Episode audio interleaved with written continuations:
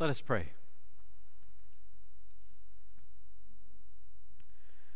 Holy God, as we approach your word, make our spirits quiet, make our minds attentive, make our hearts malleable, and make our lives fruitful.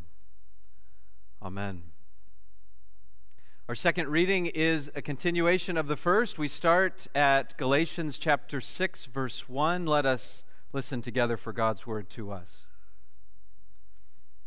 My brothers and sisters, if anyone is detected in a transgression, you who have received the Spirit should restore such a one in a spirit of gentleness.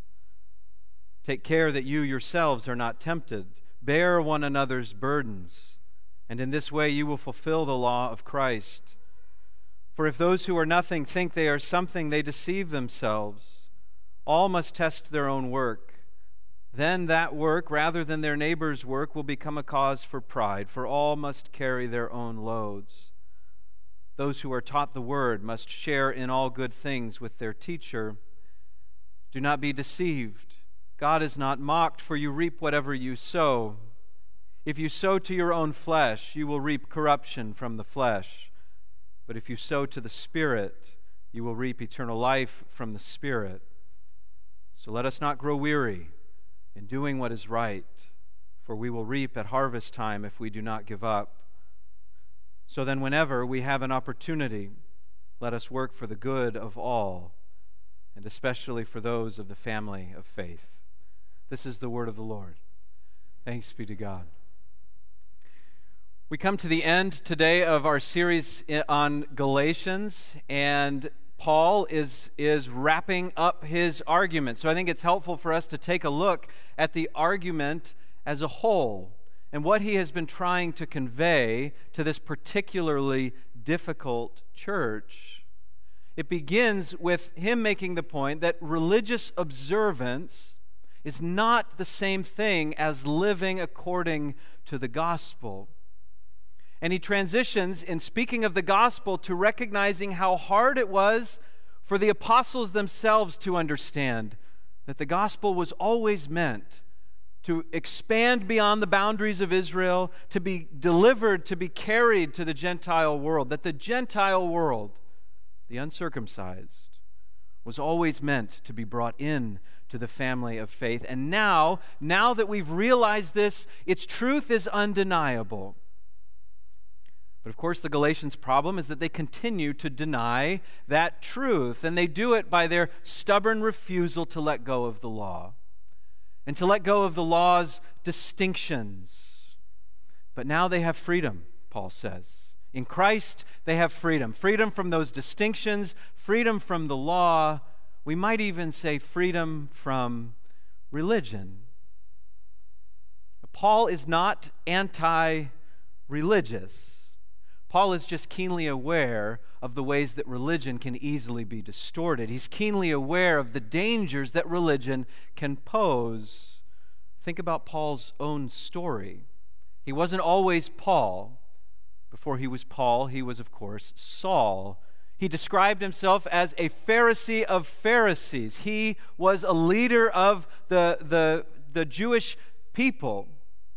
He was a zealot for the Jewish religion. And when an upstart group started claiming a counterfeit Messiah, Paul was the, Saul was the first to raise his hand to go and persecute them and put a stop to that. All in the name of his religion. Then, of course, he has a conversion experience. Saul becomes Paul, and Paul becomes the greatest apostle of the early church who believes this is not only just good news for his own people, but that it is good news for the whole world, Jew and Gentile alike. Paul himself is a really interesting case study because, as one person, he embodies the two different types of religious people. There are Sauls out there, and there are Pauls. Or to frame it the way he does here, there are those who pursue the works of the flesh and there are those who embody the fruit of the Spirit.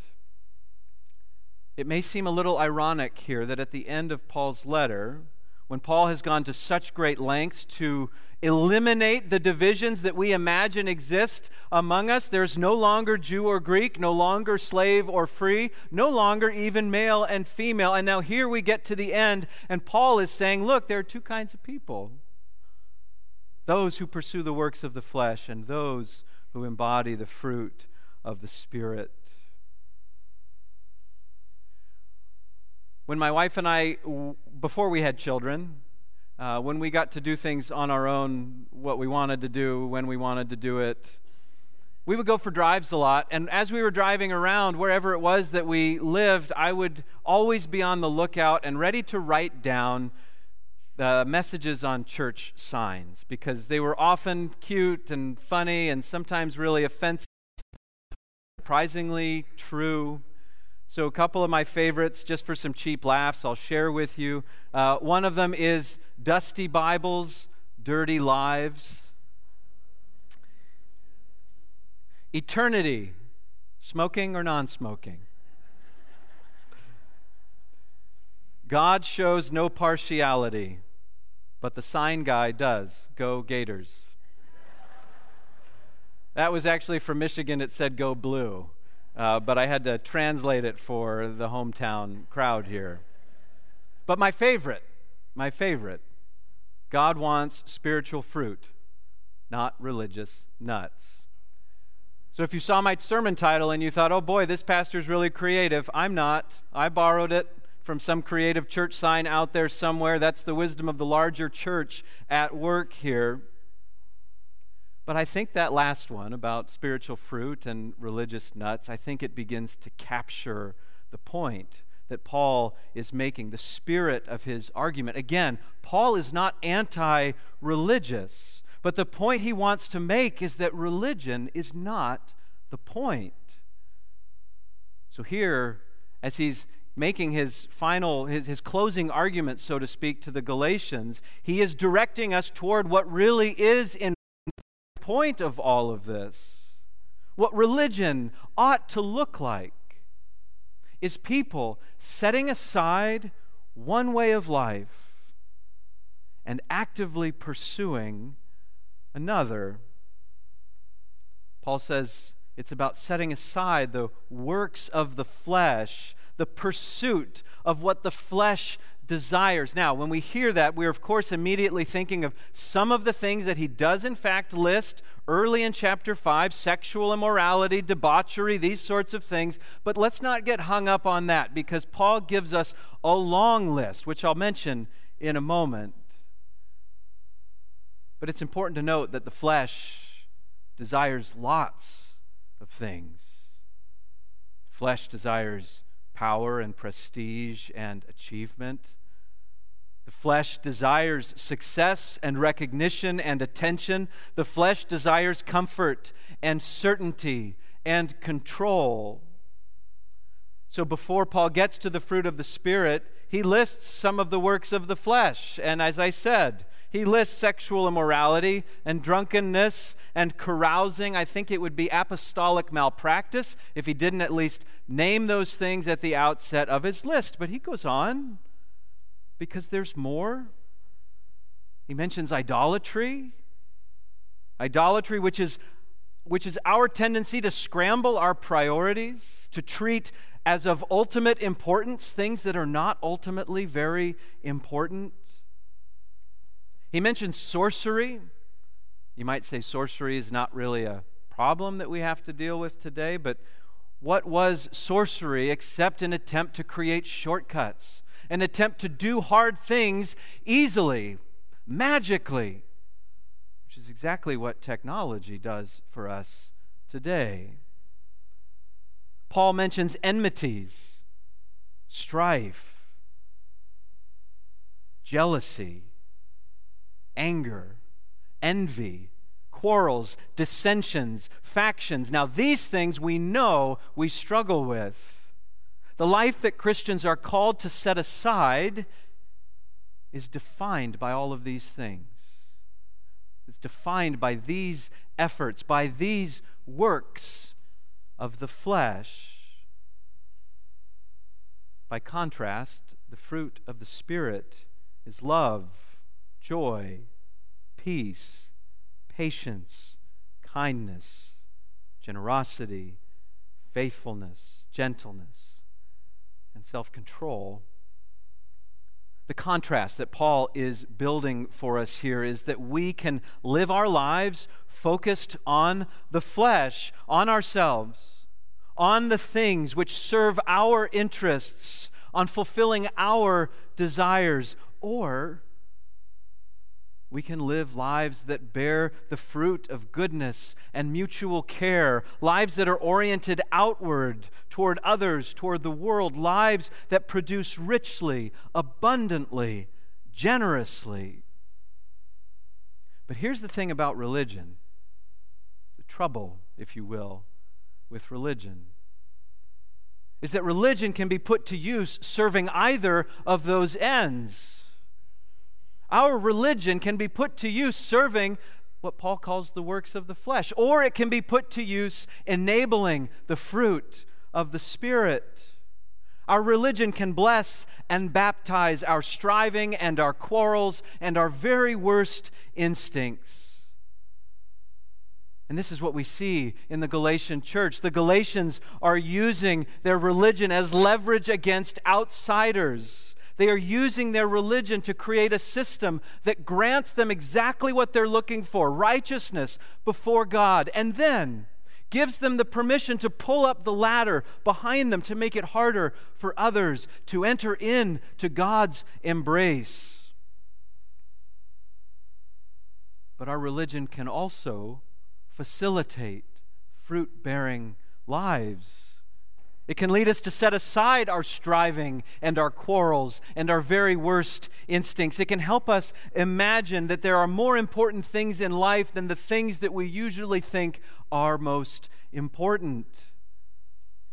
It can inspire us to bear others' burdens and to work for the good of all. In his book, The Road to Character, David Brooks outlines two categories of virtue. And the first he calls resume virtues. These are the kinds of things that we extol in ourselves, the kinds of things that play into our own advancement in life, that boost our sense of self or our sense of what we are capable of achieving. These are the virtues that we would list on our resume.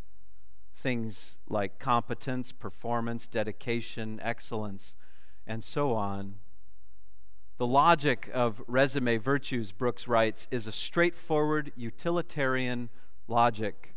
It's the logic of economics. Input leads to output, effort leads to reward, practice makes perfect. Pursue self interest, maximize your utility, impress the world. What David Brooks calls resume virtues, Paul calls the works of the flesh. The second category of virtues is what Brooks calls eulogy virtues. These are the sorts of virtues that others extol in us, the kinds of virtues that extend blessing liberally, extravagantly to others, the kinds of virtues that have an impact beyond our own lives the kind of virtues that expand the capacity of others to find meaning and fulfillment in their lives. These are the kinds of virtues that get talked about at our funerals. Things like kindness and bravery and honesty and faithfulness. And the logic of eulogy virtues, Brooks writes, is an inverse logic. It's a moral logic, not an economic one. You have to give to receive. You have to surrender to something outside yourself to gain strength within yourself. You have to conquer your desire to get what you crave. Success leads to the greatest failure, which is pride, and failure leads to the greatest success, which is humility and learning. In order to fulfill yourself, you have to forget yourself. In order to find yourself, you have to lose yourself if the resume virtues are the fruit of the Spirit. The question we're asking here, the question I am putting in Paul's mouth, though I don't think I'm misrepresenting him, is what is the point of our religion. There are those who will look around at the world and all of the evils that have been perpetrated throughout history in the name of religion, our religion, other religions. They'll recognize all the evil that has been, been done and just conclude that we are better off. The world is better off without religion. But really, that's only a dodge around the question. Even the theologian Paul Tillich, a great theologian of the 20th century, once said that to some of our misguided uh, understandings of God and religion, atheism is the right theological response. Some religion, maybe a lot of religion, produces more Brussels sprouts than it does fruit produces bitter people with vinegar hearts. And because of this, religion's detractors will always be able to find what they're looking for. They will find religion out there that has made religion the point, which is another way of saying religion that misses the point. Remember, Paul is not anti religious, Jesus is not anti religious. But I think they would both agree in saying that religion is not the point. It is not an end in itself that we are pursuing, it is a means to an entirely separate end. The point of religion is what is going on within the religion. Jesus, who also liked to use the metaphor of fruit, said the tree is known by its fruit. Look at the fruit that it's producing, and you will know what sort of tree you're dealing with. And Paul wants the church to know that what it means to be the church is not adherence to the law. What it means to be the church is not merely religious observance. What it means to be the church is not cultivating religion, but it's cultivating what is going on within our religion, cultivating the fruit of the Spirit, the good and the beautiful produce that comes about when God is at work in us, that when, when Christ's love is shaping us. Brian McLaren writes that the church exists to form Christ like people, people of Christ like love. It exists to save them from the great danger of wasting their lives, becoming something less than and other than they were intended to be, gaining the world, but losing their souls. We are here, the Christian church is here not to build an institution, not to extend the lifespan of Christianity in a secular Western world, not even to turn more people into nominal Christians. We are here to bear one another's burdens. We are here to bear with one another in love. We are here to bear good fruit in the world. We are here to set aside the pursuits of the flesh so that we can make way for the fruit of the Spirit. So let us not grow weary in doing what is right. Whenever we have an opportunity, let us work for the good of all. Amen.